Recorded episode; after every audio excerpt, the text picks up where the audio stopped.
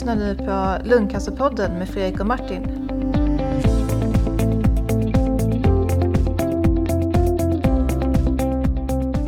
Hej och välkomna till Lungcancerpodden. Det här är avsnitt tjugoett om jag inte missminner mig. Och med mig har jag som vanligt Fredrik. Halloj! Tjena, tjena! Allt väl? Jajamän, det är lungan. Haha. Hörru du, idag har vi med oss en kollega till mig som jobbar på Karolinska sjukhuset som heter Simon Ekman. Välkommen Simon! Ja, tack för det. Tack för det. Hej Martin, hej Fredrik. Hej. Simon är en nestor inom lungcancerområdet i Sverige och, och otroligt begåvad forskare och begåvad kliniker som jag har haft förmånen att få jobba med i Uppsala förut innan han, han flyttade till Stockholm då.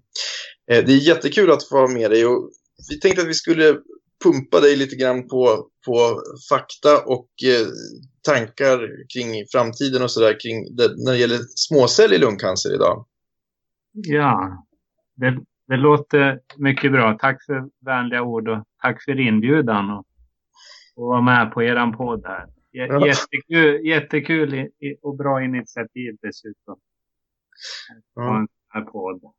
Precis, och nu så Eh, som sagt, att, att hitta en, en expert inom lungcancer är ju inte, är ju inte sådär jättesvårt. För det är vi några stycken i, i Sverige som skulle kunna tänka oss att titulera oss om det. Men att sen hitta någon som faktiskt dessutom känner sig som att de behärskar småcell i lungcancer, det är ju inte fullt lika lätt. Och det tycker jag, jag tycker själv att småcell i lungcancer är, att det är knepigt sådär. Och, ja. Jag vet inte, känslan är ju att det inte riktigt har hänt så mycket på småcell i lungcancerområdet som, som på det icke-småcelliga lungcancerområdet. Har du, hur känner du där? Ja, precis. Jag håller med Martin. Eh, och det är väl därför det känns lite svårt område. Sådär. Vi, vi har, ja, det har inte hänt så mycket egentligen på trettio år. Eh, och man hoppas varje år att det ska komma något nytt och bättre. Ja. Det har det ju inte gjort det, utan det jag har haft cellgiftsbehandling under ganska många år. Ja, inte så mycket nytt som är målriktade behandlingar som för icke-småceller. Men vi kan väl komma in lite senare och det faktiskt börjar röra sig lite. Mm, och vad spännande. Där ändå. Spännande. Jag menar, bara för att spola tillbaka så måste jag bara få briljera här med vad jag lärde mig i avsnitt fyra om olika ja. typer av lungcancer. Ja. Och det var ju så, då, då lärde vi oss att ja, den ena huvudgruppen var icke-småcellig lungcancer då, som drabbade ungefär åttiofem procent av patienterna. Eh, och den gruppen kunde delas upp i skivepitel, adenokarcinom och storcellig lungcancer. Och den andra huvudgruppen, det var den här småcelliga lungcancern som drabbar ungefär femton procent av patienterna. Och den här går ju också, vad jag vet, att dela upp i, i småcellig karcinom då, och sen kombinerad småcellig karcinom. Och sen finns det ju den här tredje eh, gruppen eh, mesoteliom som är lungsäckscancer som vi också pratar om idag. Men som sagt, eller ibland, men, men som sagt idag ska vi prata om, om småcellig lungcancer. Vad, vad, vad, vad, liksom, vad, vad är småcell i lungcancer? Hur skiljer den sig från storcell i lungcancer? Är det liksom bara under mikroskop som skillnaden finns? Eller finns det fler ja. skillnader? Just det, ja precis. Ja, det stämmer så att det är ungefär femton procent av all lungcancer. Och eh, småcell i lungcancer, den tillhör gruppen av nev. Nu kommer vi in här lite på detaljer med neuroendokrina tumörer. Så den, den, den är i den gruppen. Och eh, man kan säga att man, småcell i lungcancer delar man in i, i två huvudgrupper. Och egentligen samma typ av sjukdom. Men det, det har med stadium att göra. Alltså hur, hur pass avancerad sjukdomen är. Och efter det så lägger man upp behandlingen på lite olika eh, men det som utmärker den Fredrik är ju att småcell i ordet kommer ifrån att när man tittar i mikroskop så är det småceller. Så för patologen så är de här små och förkrympta celler. Och eh, det som också utmärker då är att eh, cellerna delar sig väldigt snabbt. En snabb celldel. små celler som delar sig. Mm. Det, det är så, så. Och det är väl de, de, de typiska sakerna. Så det är ju en, en diagnos för patologen under mikroskop. Mm. Samtidigt så är det väl också just, just det som du säger att, att det är små celler som delar sig väldigt snabbt. Eh, det, det blir väl så att säga tydligt för patienten och för, för eventuellt behandlande doktor i det att det är ett ganska stormande förlopp vid insjuknandet. Absolut, absolut. Jo, det precis. I och med att en, en snabbt växande sjukdom ofta så och ofta sitter centralt i bröstkorgen så kan det bli att patienten får besvär, jobbigt med andningen, hosta och ibland lite konstiga symptom sådär att de här småcellerna kan avge ämnen så, så att man, man till exempel tappar salt ur kroppen och, och man kan få sådana här så kallade paramaligna symptom. Nervsmärtor. Det är en, en märklig sjukdom. Mm. Ofta mycket, man är väldigt sjuk helt enkelt. Och många patienter upplever jag också är ju, när de debuterar har ju en oerhört, eh, jag menar, de är oerhört sjuka i sin cancer. Ja. Ja. Eh, man, man eh, upptäcker det ofta genom att de, alltså kraftig viktnedgång, jag menar, trötta, sjuka, höga förändringar i, i labbvärlden och sådär. Alltså det känns som att de ofta är väldigt sjuka. Ja, ja visst. Tappar, liksom, ja, tappar eh, energi och ork och eh, ja, svettningar och känner sig allmänt väldigt rolig. Mm. Det, det, det är ganska tydligt. Hur, hur behandlas småcell i lungcancer eh, idag? Det är klart, det beror ju på stadier och så kan jag tänka mig, men, men, men, men finns det någon sorts eh, jag menar, eh, beslutsträd eller liksom? Mm, mm. Ja, men det, det, det gör det, Fredrik. Så, som du säger, stadiet är viktigt. Då. Man, man kan säga att de flesta då behandlas med cellgifter. Om man är en mer avancerad sjukdom så är det cellgifterna som grunden då. Man kombinerar ett par sorter cellgifter och då är det alltså huvudbehandling. Om man är mer begränsad sjukdom så att det bara sitter mitt i bröstkorgen då, då brukar man förutom cellgifter så lägger man till strålbehandling då. Och eh, stråla mot tumören och eventuella lymfkörtlar då i i bröstkorgen. Då, då blir det en ännu intensivare behandling. Mm. Och det är ju egentligen likartad behandling, lite annorlunda preparat, men, men likartad behandling som vi ger vid icke-småcellig lungcancer som vi inte kan operera och som inte heller är spridd utanför bröstkorgen så att säga. Så det, ja. Det brukar kallas för radiokemoterapi. Precis, precis. Så det är rätt så intensiv strålbehandling. Man har sett att man, man det är bättre att ge det två gånger per dag, den här strålbehandlingen. Så att eh, till skillnad då mot icke-småcellslungcancer där vi ger en gång per dag. Så, att ju intensivare desto mer effektivt. Men det, det är klart, samtidigt måste man, den som är sjuk, orka med det. Mm. Det är det som sätter gräns. Det är ju samma med cellgifter att man, man har prövat att ge höga, högre doser. Och eh, det blir väldigt tufft för hand. Man tror att intensiv cellgiftsbehandling är mer effektiv. Mm. Kroppen sätter gränser, så är det. Ja, det är väl så att boten får inte vara värre än soten. Och det, det är väl det vi riskerar med allt för höga doser cellgifter. Att, att, ja. eh, att vi tar koll på så att säga alla celler, inklusive de celler vi inte vill ta koll på. Precis. Och det blir ju till slut alldeles för toxiskt för, ja. för individen så att säga.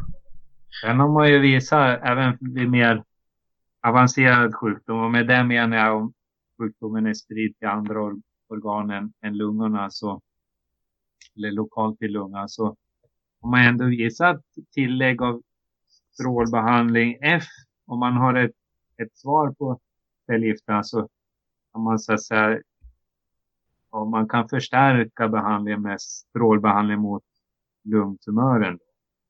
Det har man sett gör nytta. Så strålningen kommer in lite senare där. Mm. Och, ja. Och i de lägena så har man ett bra svar så, så brukar vi också ge eh, profylaktisk strålbehandling mot hjärnan. Ja. Har, hur, hur, hur ska man se på det så att säga? Vad, vad är syftet och, och poängen och riskerna? Ja, precis. Ja, det, det är inte helt lätt det där. Man har ju sett då både på begränsad sjukdom. Förut kallades ju det limited disease, är engelskt. Och på mer utbredd sjukdom, extensive disease. Att har man ett gott svar på cellgifter så finns det då en, en vinst av att strålbehandla mot, mot hjärnan då för att om möjligt att förebygga spridning då, metastaser i hjärnan.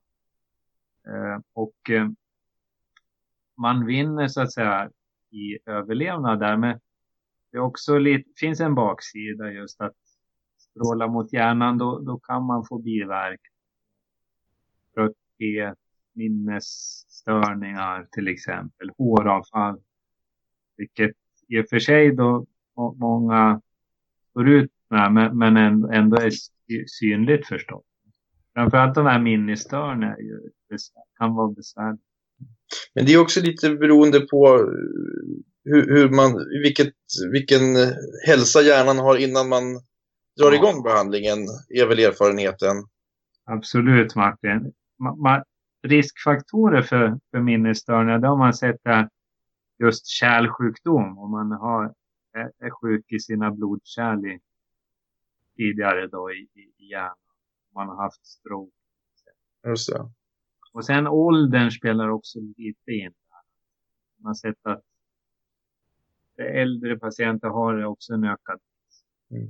Man, får, man får alltid diskutera och väga för och emot. Mm. Nej, men precis. Och jag menar, grundtanken är ju precis som du säger att, att risken är så hög att man får tillbaka sin sjukdom i hjärnan. Eh, och, och det har ju att göra med, vad jag förstår, att, att hjärnan är skyddad för, från cellgifterna lite grann. Ja, ja. Ja, precis. Det finns det den här omtalade blod-hjärnbarriären som kanske inte är en hundraprocentig barriär, men ändå gör att mindre av cellgifterna tar sig fram till hjärnan. Vad, vad, jag menar, cytostatika är all ära, och det var en doktor som sa, sa till mig, eller som eh, han sa det, att man ska aldrig underskatta cytostatika, och det ligger ju faktiskt någonting i det, att eh, man kan få väldigt bra eh, resultat med det, men ändå så är man ju lite nyfiken på om det har det kommit några nya behandlingsformer under senare år för just småcellig, som, eller är cytostatika fortfarande det bästa läkemedlet? Ja, precis. För, först kan man säga, Fredrik, att i den här alltså småcell i lungcancer är väldigt känsligt för både cytostatika och strålning. Eh, bekymret är just risken att det kommer tillbaka då, som, men majoriteten av patienter har nytta och svarar då på, på cellgifter. Så trots att man kan vara väldigt sjuk då, så kan man ha, ha god nytta av cellgifter och att sjukdomen liksom rycks tillbaka och snabbt, snabbt också, snabbt svar. Jag, jag tror Martin håller med mig om.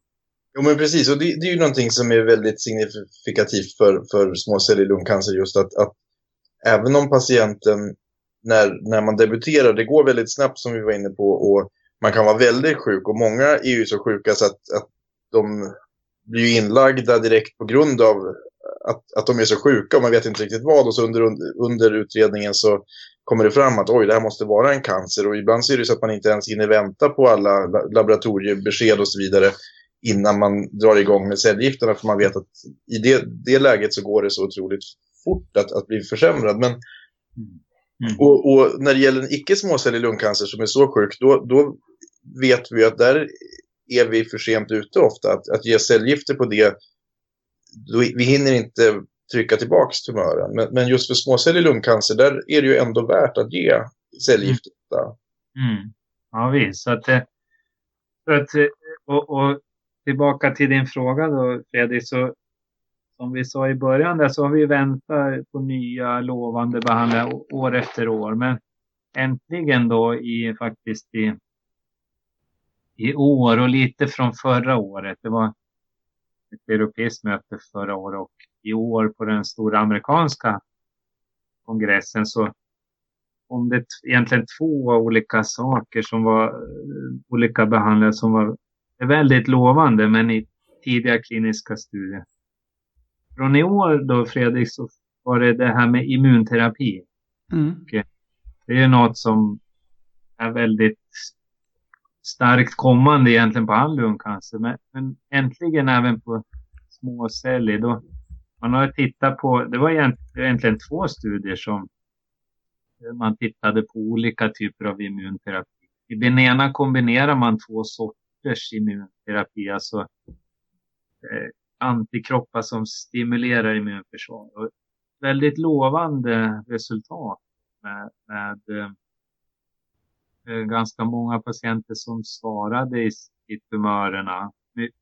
Det var patienter som har fått då cytostatika tidigare och eh, sjukdomar hade börja växa igen, och det är alltid ett svårt läge.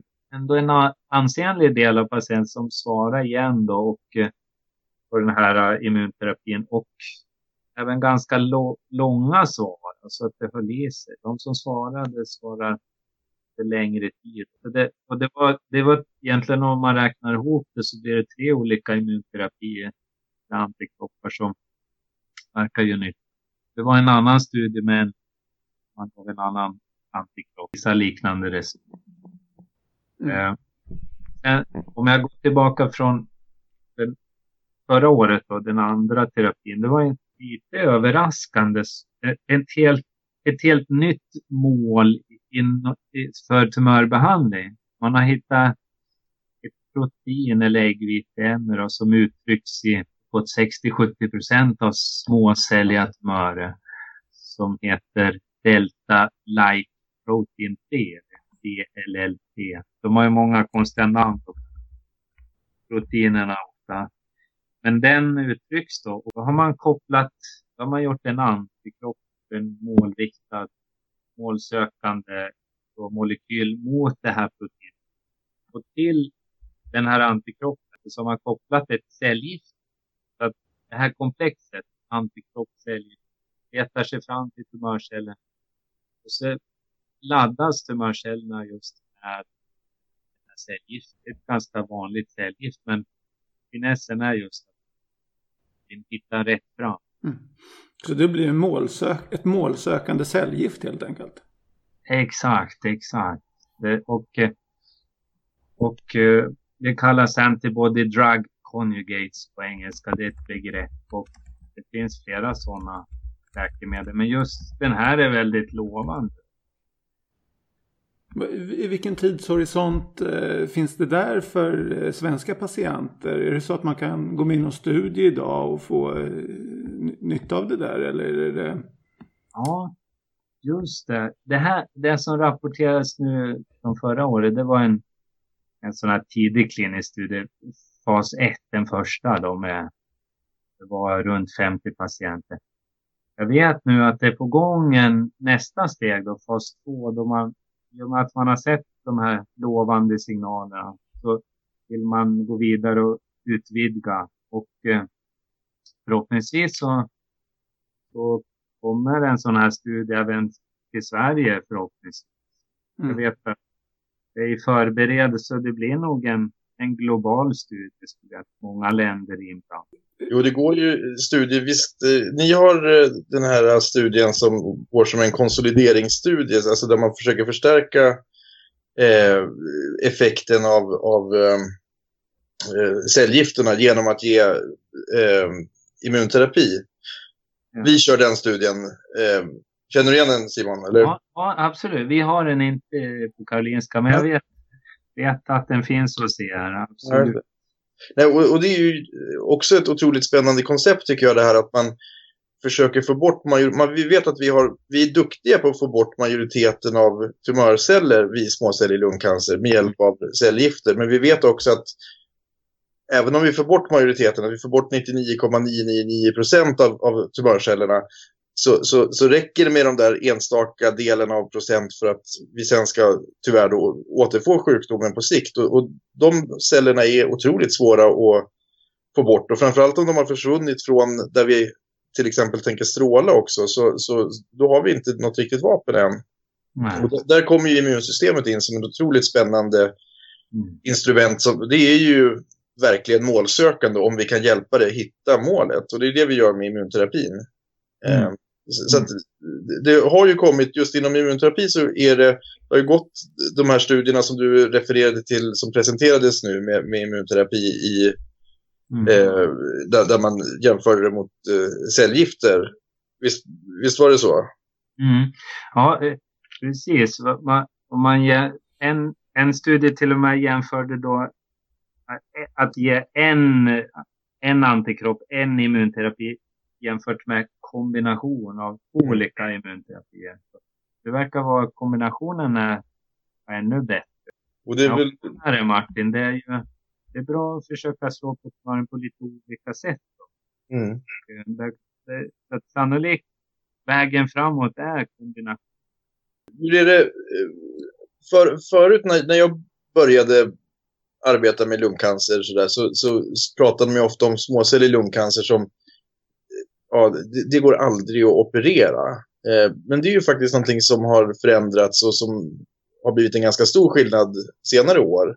Precis, man har ju sett faktiskt att då, som du säger Martin, tidigare så var det inte, man tänkte inte kring kirurgi, operation och småceller. Men man har ju sett att små, små tumörer så där, som, som håller sig lokalt i lungan, egentligen de, de minsta tumörerna, där kan det finns det absolut, verkar finnas en vinst av, av eh, operation.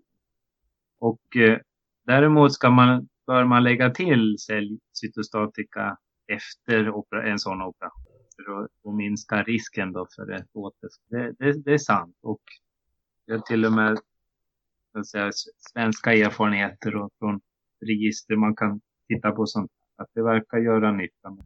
Den har ju vi en studie i Sverige också med strålbehandling mot just den här lokala sjukdomen eller lokalt avancerade där operation inte är möjlig men sjukdomen håller sig lokalt. Så, så tittar vi på just kan man komma upp lite i stråldoser och då ger vi istället för ett, två gånger per dag trettio strålbehandling så ger vi en gång per dag. Det, lite ännu fler omgångar av, av, av strål. Så att, att höja stråldosen också är ett sätt. Mm.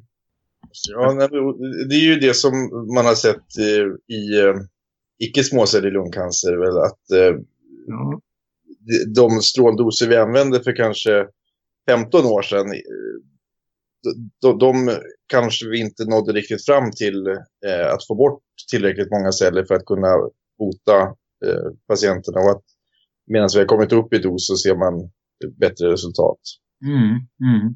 Ja, precis.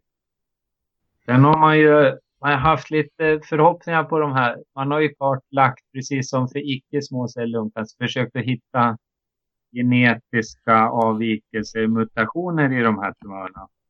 Men småcellig cancer verkar vara lite svårt att hitta någon sån här drivande mutation, någon mutation som man kan rikta ett läkemedel.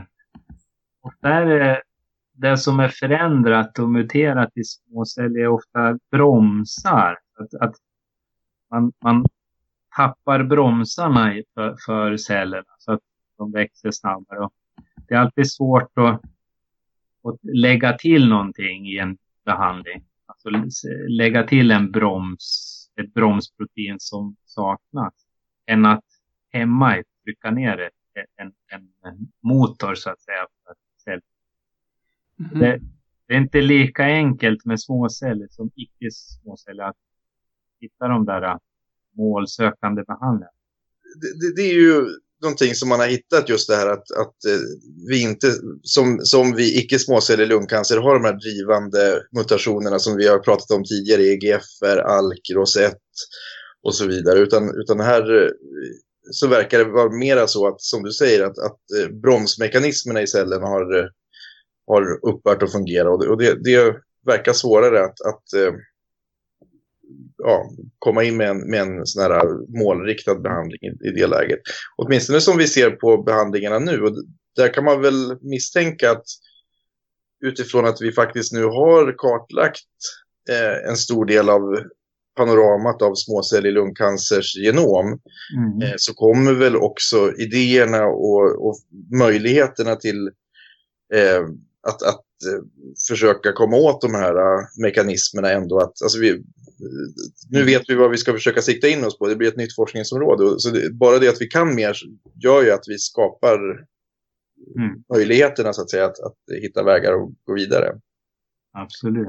Det, det finns lite undantag ändå, Martin, där med, det finns vissa sådana här receptorer eller tillväxtfaktorer som är uppreglerade, så som F G F R, fibroblast growth factor, där det faktiskt finns läkemedel. Så att det pågår tidiga kliniska studier. Okej. Okay. Det kan vara för en, en, en, en grupp i alla fall. Som, mm. återigen det här med skräddarsydda. Mm. En behandling passar nog inte an. Och det är väl det man känner generellt så att säga, det, det här enorma som jag upplever i alla fall utvecklingen som är inom onkologin just nu är ju att vi faktiskt börjar förstå vad vi sysslar med. Alltså vi, vi börjar känna cellerna som vi försöker behandla ner på molekylär nivå, och det mm. har ju skapat en helt ny förståelse och en möjlighet att, att designa droger utifrån specifika förutsättningar som vi faktiskt vet om. Tidigare har det varit mera trial and error, att vi har försökt förgifta celler. Mm. Mm. Eh, och, och tyvärr så har det varit så pass ospecifikt så att vi inte lyckats förgifta tillräckligt mycket, för då förgiftar vi alla celler inklusive de kroppsegna ja. så att säga. Ja. Men nu, nu hittar man just det här med, med antikroppskonjugat och sådär, att hittar man något som är specifikt för en, en, en tumörcell så finns möjligheten att försöka mål, målstyra eh, olika typer av, av mekanismer som, som ska gå dit och, och eh, döda av cellerna.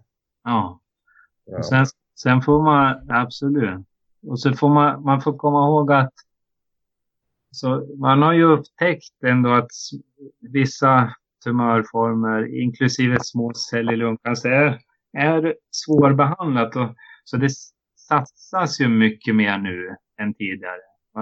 Folk har fått, alltså de som betalar forskare, finansiering till forskning om småcell i lungcancer ökar ju, för att det är en eftersatt grupp där det inte har hänt så mycket. Och, mm. och satsar man mer, då kommer man förstås mera framåt. Ja, det låter väldigt bra det här med, ja, med de här immunterapi och det här antikroppskonjugatet som sagt. Vad, vad sa du att det hette? D L L T?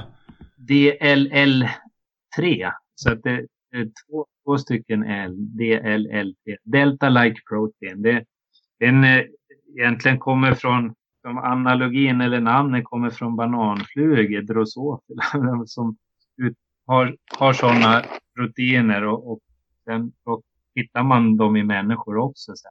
Alltså banan, bananflugan är alltså lö, lösningen. Ja visst, ja, men forskarna gillar ju att ha lite enklare modeller i, i labben. Ja. Bananflugor är rätt så enkla att jobba med så, som en modell då. Och vi, vi är mer lik bananflugor än vad man tror. Johan Botling som vi hade som gäst tidigare, han jämförde ju patologens arbete med att göra en rejäl macka. Ja. Och du jämför onkologin ungefär med en bananfluga. Så att, det är bra att vi är ödmjuka, så kan man väl säga. Ja, visst. Eller också är det mer komplext än vad vi, vad vi tror när vi först ser det, såklart. Ja. Det är det ofta, men ändå, man kan komma en bit på väg. Ja. Jo, nej men absolut. Och, och det tror jag också. För, och, och, och, vi har haft lite dåligt samvete, Fredrik, att vi inte har pratat om småcellig lungcancer tidigare. Det är ju typiskt att vi som ska göra en podd om, om lungcancer och försöka liksom värna eh, lungcancerområdet gör samma misstag som forskningen och, och det allmänna samtalet har gjort här de sista tjugofem åren. Att, att fokusera nästan helt och hållet på, på icke-småcellig lungcancer. Mm. Så det här är väl lite grann en revansch att vi lyckats få till det här programmet. Mm. Mm. Sen så ska man ju säga att mycket ju ändå sig likt mellan alltså icke-småcellig och småcellig i det att man har mycket samma behov. Det här diskussionerna vi har haft med cancerrehabilitering, eh, dietister, nutrition och så vidare. Det är ju mycket samma utmaningar vi står inför vid behandlingarna. Ja, hörni, det finns skäl att återkomma till, till småcellig lungcancer säkert här framöver. Eh, det, det händer mer och, och Fredrik, vi har ju sagt att vi ska fortsätta med det här nu närmsta tjugo åren eller någonting. Så att vi, vi har åt, möjligheter att återkomma som sagt. Eh, men, men jag tänkte en sista fråga här. Båda ni två är på väg mot ESMO nu, en, en stor eh, cancerkongress som går i Köpenhamn. Eh, ja. Är det några specifika höjdpunkter som ni ser fram emot? Ja, jag tror personligen, jag, jag ska gå en sån här patient advocacy track eh, som patientrepresentant och så man får lära sig massa eh, ja, både nyheter och sånt. Men sen kommer jag som vanligt bara slinka in på massa eh, presentationer om, om, om eh, det senaste och hetaste om, eh, om olika lungcancerbehandlingar. Så att det hoppas jag verkligen kunna ta mig med därifrån och liksom kunna sprida både på podden och eh, till folk jag känner och sådär. Och sen så, eh, ja, som sagt, träffa, träffa andra, eh, andra människor också. Det ska ju bli jätteroligt. Och, och, eh, så att, eh, det, det blir roliga dagar, bra dagar, informationsrika dagar hoppas jag på nere i Köpenhamn. Mm, du får agera korrespondent. Vi får köra en, en specialare från ESMO kanske. Ja, just det. Absolut. Mm. Och Simon?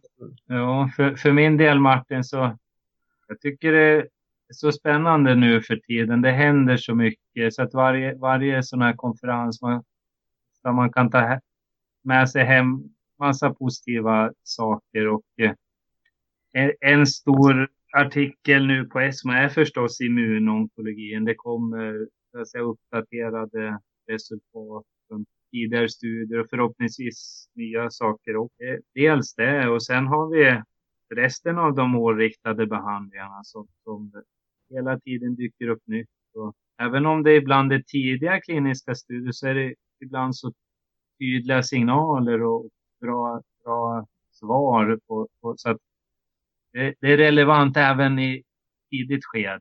Mm. Man verkligen kan förhoppningsvis snabbt översätta till en, en vardag. Mm. Det hoppas jag på. Och som Fredrik säger, och träffa kollegor och, och diskutera. Och det är också nätverksbyggandet. Det är väldigt... Ja, nej men hörni, ni får ha en fantastisk eh, bra kongress eh, här på, i Köpenhamn. Tack. Och så tackar vi dig Simon enormt för att du hade tid att ställa upp. Du är en mycket, mycket eftertraktad och eftersökt person. Så att jag vet att det är svårt att klämma in en sån här grej. Så vi är otroligt tacksamma. Uh, det, det var mitt nöje. Mer än gärna. Jag är glad att vi fick till det så. Hoppas jag träffar dig också Fredrik nere i Köpenhamn. Jajamän. Tack för att du var med idag. Okej, okay, tack. Tack för att du lyssnade på Lungcancerpodden med Fredrik och Martin. De senaste avsnitten hittar du alltid på lungcancerpodden punkt se eller i din podcast-app.